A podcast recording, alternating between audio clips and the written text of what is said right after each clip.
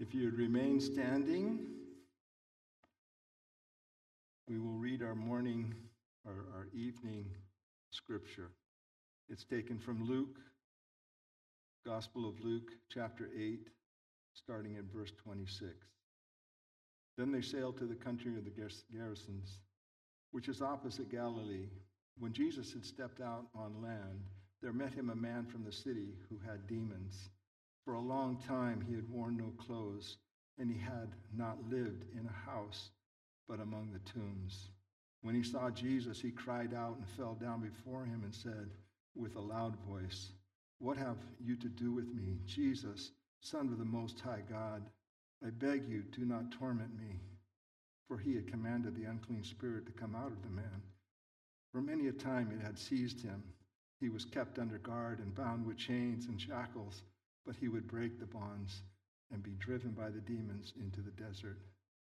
When Jesus asked him, "What is your name?" he said, "Legion," for many demons had entered him. And they begged him not to command them to depart into the abyss. Now a large herd of pigs was feeding there on a hillside, and they begged him to let them enter there. So he gave them permission. Then the demons came out of the man and entered the pigs, and the herd rushed down the steep bank into the lake and drowned. When the herdsmen saw what had happened, they fled and told it to the city and in the country.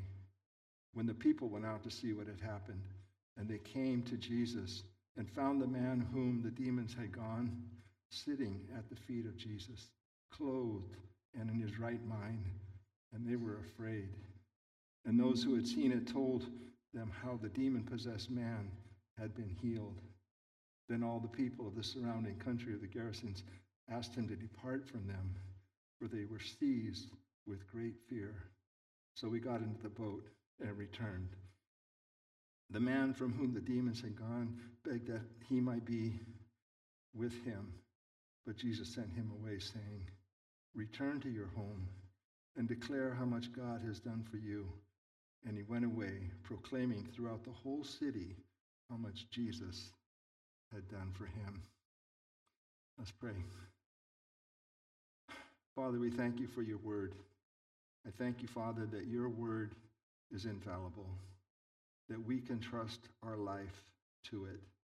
I pray, Father, that today, if we see anything in our life that doesn't line up with your word, we would be willing to change what we think and what we believe in order to be in line with your word. Give us that boldness, Lord, to trust you completely. We thank you for your goodness, and I know, Father, that I am not infallible. I am not even close. So I just ask that you would give the ears that hear discernment, that they might know the truth from something that's not perfect yet. In Jesus' name, amen. You may be seated. You guys are all welcome here. I'm glad to see that we have some children with us. And as a parent and as a grandparent, I want to say to you, there's a difference. When I was a parent, if my kids were sitting next to me, I was very uncomfortable. Any sound that they made, I heard it. As a grandparent, every sound my grandkids make, I love to hear it. I love to hear my grandchildren. Riding in a car, I must have been pretty much of an ogre, because my kids tell their kids, "Don't put your feet on the back of Papa's chair. Be quiet. Don't talk while you're in the car." And it's like, I was that bad, and I was just that parent that didn't. And I don't know, as a grandparent, it's completely different. Even pushing in the back of my chair, it's like, yeah, I'm glad you're behind me, Asa. I'm glad you're behind me, Ezraiah. So be comfortable. And if somebody has a problem with hearing, then maybe they could volunteer for teaching Sunday school. And I would like to say something about Sunday school. We have some very dedicated teachers that teach Sunday school. Very dedicated. And this church has made it very easy, because church is so important that they don't want the teachers to always be absent from our midst. And so they try and rotate it. So every 3 weeks you serve. And so you have two Sundays in and one Sunday out. And we have really good material for our Sunday school kids. And Anna does a great job in coordinating and leading that ministry. But I won't lie to you and say anybody can do it, because not anybody can do it. You have to commit yourself to the Lord. And this is a high calling. It's not just, okay, well, you can't do this, but you can do this. Anybody can do this. That's not the truth. This takes real commitment to the Lord to come out and serve in this way. And kids can ask you questions that adults might think to ask, but don't have the boldness to ask. So it keeps you on your toes. So anyway, this is an invitation. Talk to Anna. We need some more Sunday school teachers. Okay. I'm not nervous talking to you. I'm not nervous being up here in this place. I know you. And even if I didn't know you, you're just people. But I am nervous in standing up here before God's word, because I want to rightly handle it. And I know from my life as a Christian, I have mishandled God's word many times with earnestness, thinking that I had the truth in what was being said. And so if you hear what looks like fear, that's what it is. It's not. I'm not afraid of you. I know you guys. You're easy. Last week, Raymond started this series, and I'm going to continue on not where he left off.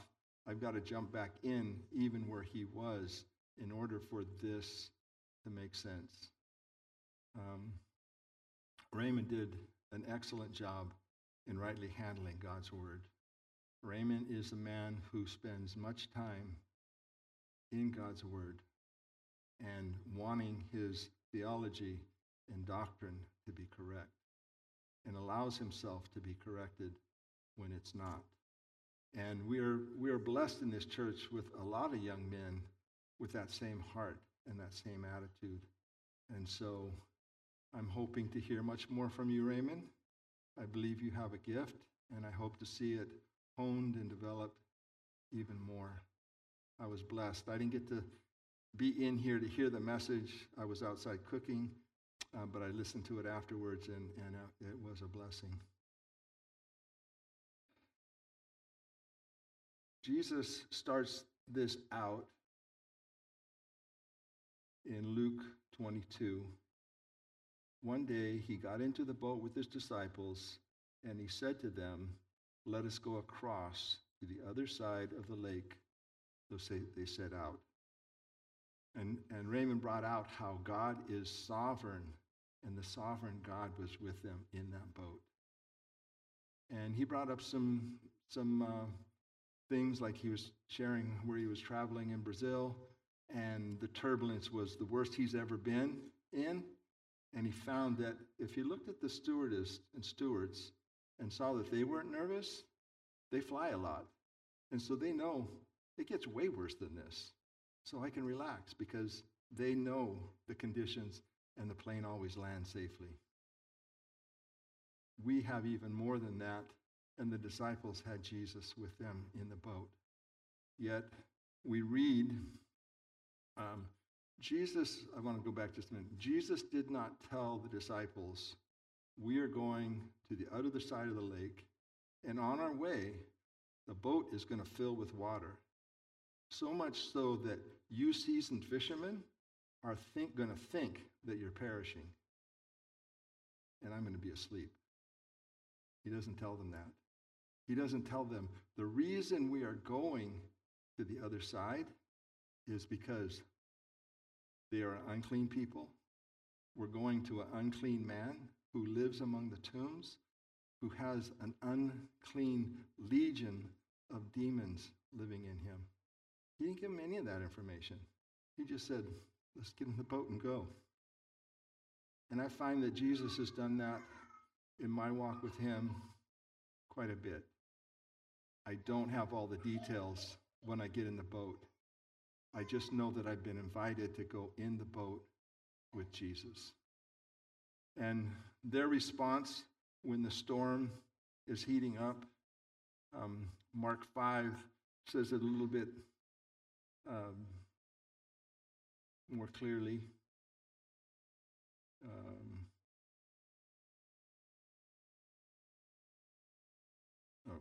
Mark 4. And a great storm arose, and the waves were breaking into the boat, so that the boat was already filling. But he was in the stern, asleep on the cushion. And they awoke him and said to him, "Teacher, do you not care that we are perishing?"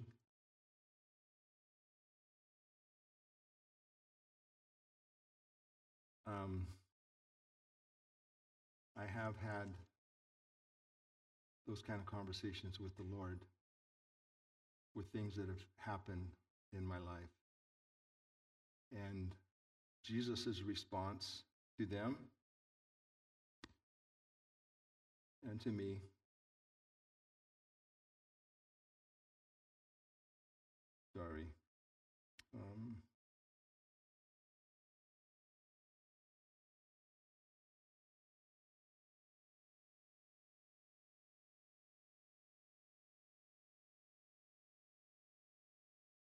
And he awoke, and he rebuked the sea.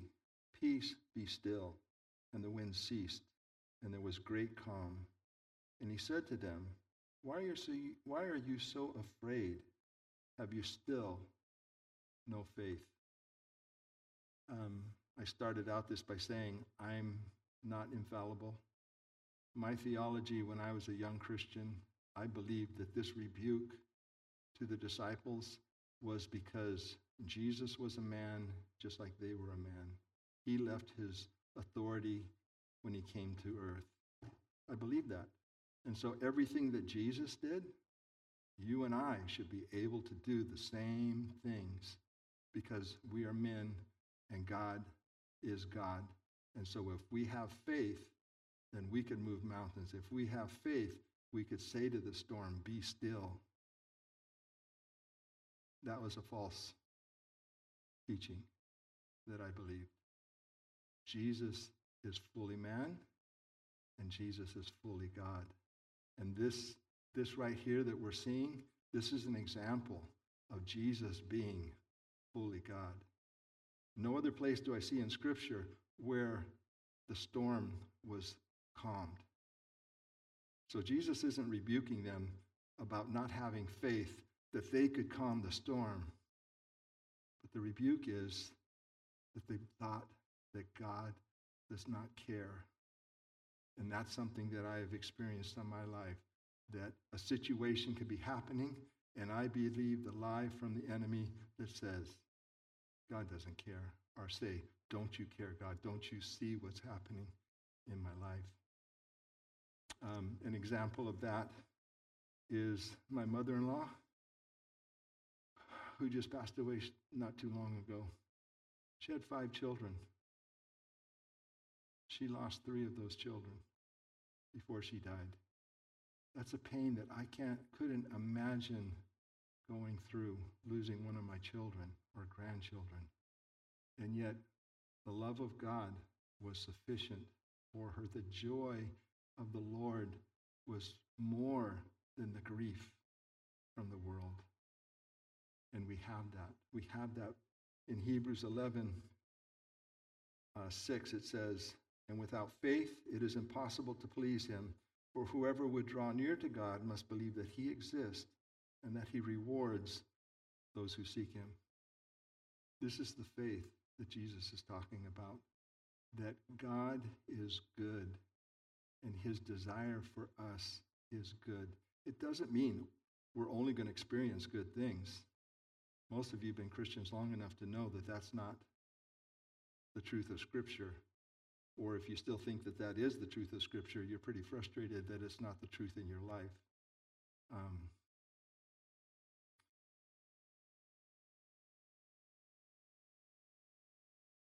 So we see how they responded to Jesus. How do we respond? Do we question if the Lord cares? Do we quit and get out of the boat? Or do we stay and see Jesus calm the storm and marvel at who Jesus is? And that's the sad part. When we get out of the boat, we don't get to see who Jesus really is, that he has the power to calm the storm. Whatever the storm is in your life, he has that power, and he has that love for you, and it is sufficient.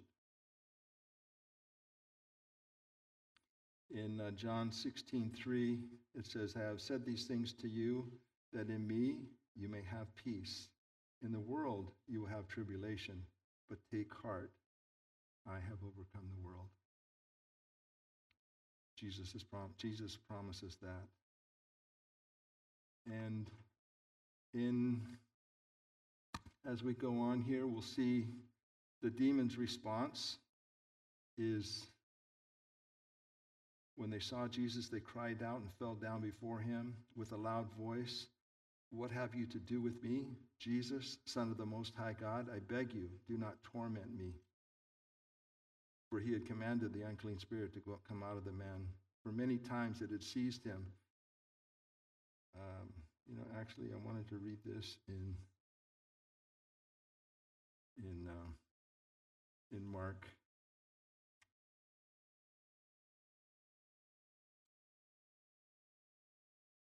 Mark 5. "And when he saw Jesus from afar, he ran and fell down before him, and crying out in a loud voice, he said, 'What have you to do with me, Son Jesus, Son of the Most High God? I adjure you by God not to torment me.'" Now, this confession that is being made right here, "What do you have to do with me, Son of the Most High God?" For you and I to make that statement, it's a statement of faith. For demons in the spirit world, there's no faith involved. This is a reality. This is who Jesus is. Before the foundation of the world, he has always been the Son of God. He didn't become the Son of God when he was born incarnate in this world. He has always been the Son of God, and demons know it. It's not a matter of faith. For you and I, it is a matter of faith. And for you and I, it only comes to us by God's grace, that we can believe it, that we can confess it, and that we can live our lives that way. "For he was saying to him, 'Come out.' And Jesus asked him, 'What is your name?' He replied, 'My name is Legion, for we are many.' And he begged him earnestly not to send him out of the country. Now a great herd of pigs was feeding on the hillside, and they begged him, saying, 'Send us to the pigs, let us enter them.' So he gave permission," once again showing God's sovereignty. He gave them permission to do what they asked. "And the unclean spirits came out of the pigs, numbering about 2,000, and ran down the steep bank into the sea." I wanted to read this above here. "And when Jesus had stepped out of the boat, immediately there met him out of the tombs a man with unclean spirits." This is in 2. Now we're in 3. "He lived among the tombs, and no one could bind him anymore, not even with chains. For he had often been bound with shackles and chains, but he wrenched the chains apart, and he broke the shackles in pieces. No one had the strength to subdue him. Night and day, among the tombs and on the mountains, he was always crying out and cutting himself with stones." In reading this, it made me think of one of my classmates.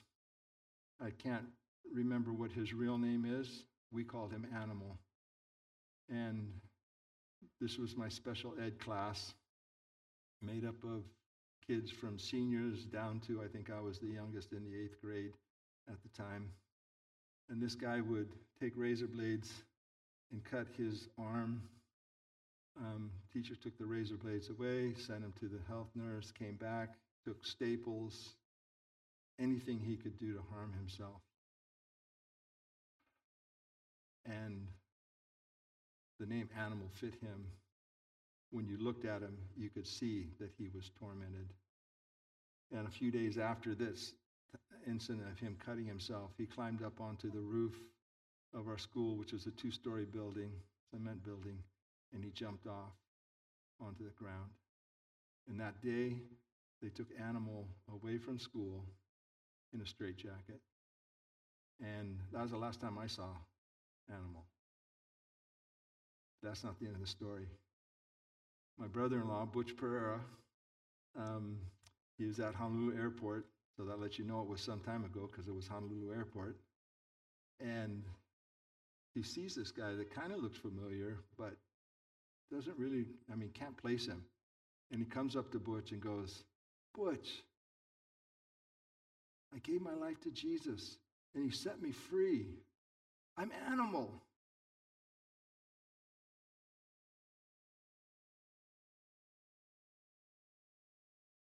Jesus set him free.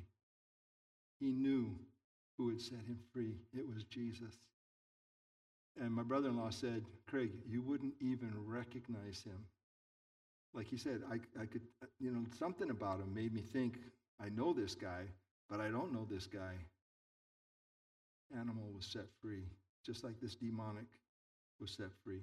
I don't know if it was demons or what it was in this guy. Obviously, he wasn't in his right mind, and this is before we all got into drugs very heavily, so it wasn't drug-induced, him doing all this crazy stuff. I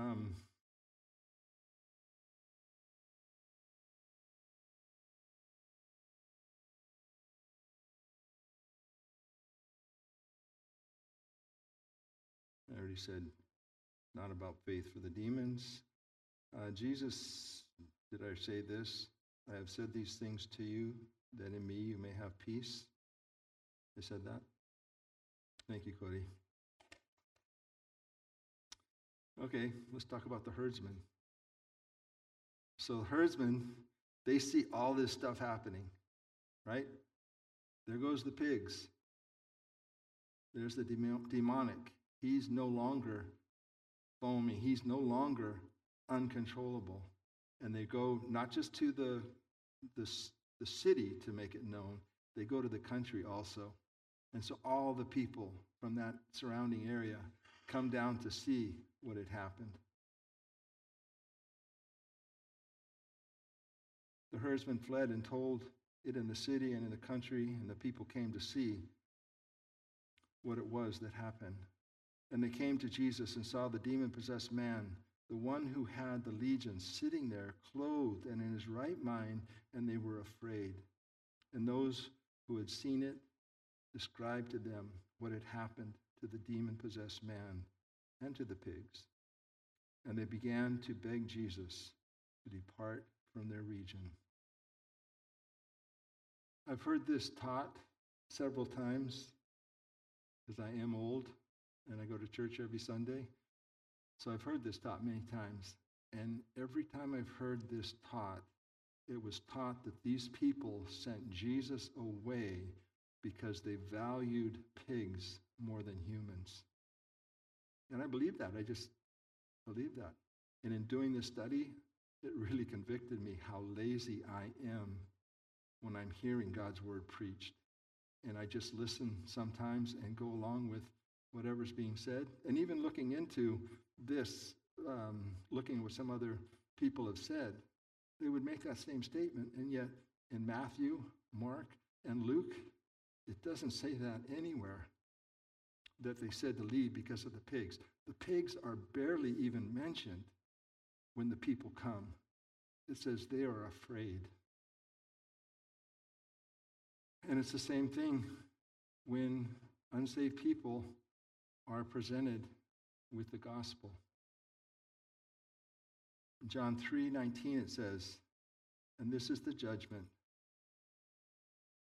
Light has come into the world, but people love their darkness rather than the light because their works were evil. I believe that's why they told Jesus to leave. They were afraid. Here, this man that nobody can control, shackles and chains couldn't hold this guy. In Matthew, it says that it was unsafe to go where he lived among the tombs.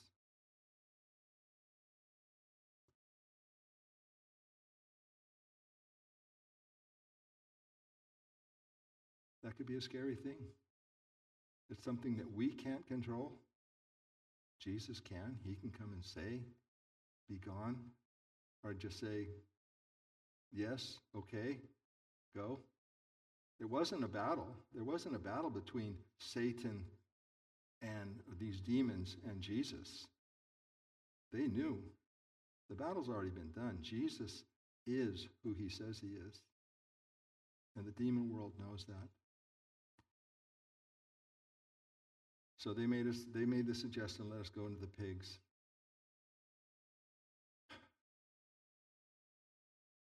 In the end of the story, the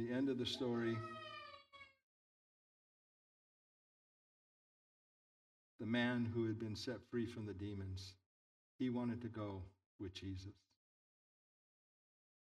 The man from whom the demons had gone begged that he might be with him.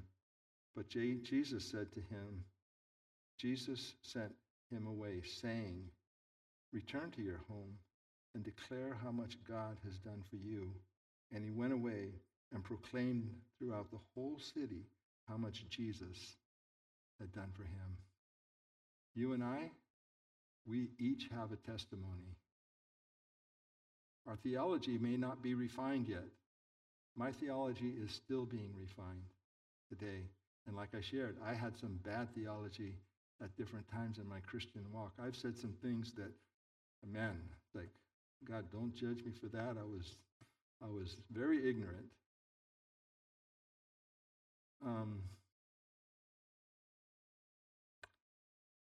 But we have a testimony. And your testimony might be wild. Margie's testimony, man, she was wild. You wouldn't believe how bad. She was really, really bad. I didn't know those things when I married her. Okay, I did. My testimony, I've said a lot of it to you guys. Some of it was a little cleaned up. And I had a guy come up to me one day after I gave my testimony and go, man, I wish I had a wild testimony. If I'd be out there preaching, I'd be telling people how God changed me from this to this. And I said, you have the most powerful testimony there is. You grew up in a Christian home, and you came under conviction that you were a sinner, and you gave your life to Jesus at a young age. How much more powerful of a testimony is that? Each of us have a testimony. And yes, it's important for us to get our theology right. We're fortunate we have guys like Leo and a lot of young men around us that spend a lot of time figuring theology out. And they bring us God's word, and we're being educated and we're learning. But don't wait for that to happen, for you to start doing the work of sharing who Jesus Christ is. The work that Jesus Christ has done in your heart is valuable. And there's a dying world out there that doesn't know that Jesus. They need to hear. So let's pray. Father, I just ask that you would take whatever I've said here that is confusing and doesn't make sense and clarify it, or just let it drop to the ground. But Lord, anything that was from you and from your word and clearly stated, I just ask that it would bring forth fruit. Father, I ask that you would help us to be on mission, that you would help us to spread the gospel. the good news of what you have done in our lives. We want to be faithful to you. We want to be faithful to your word. And we thank you, Father, in Jesus' name. Amen.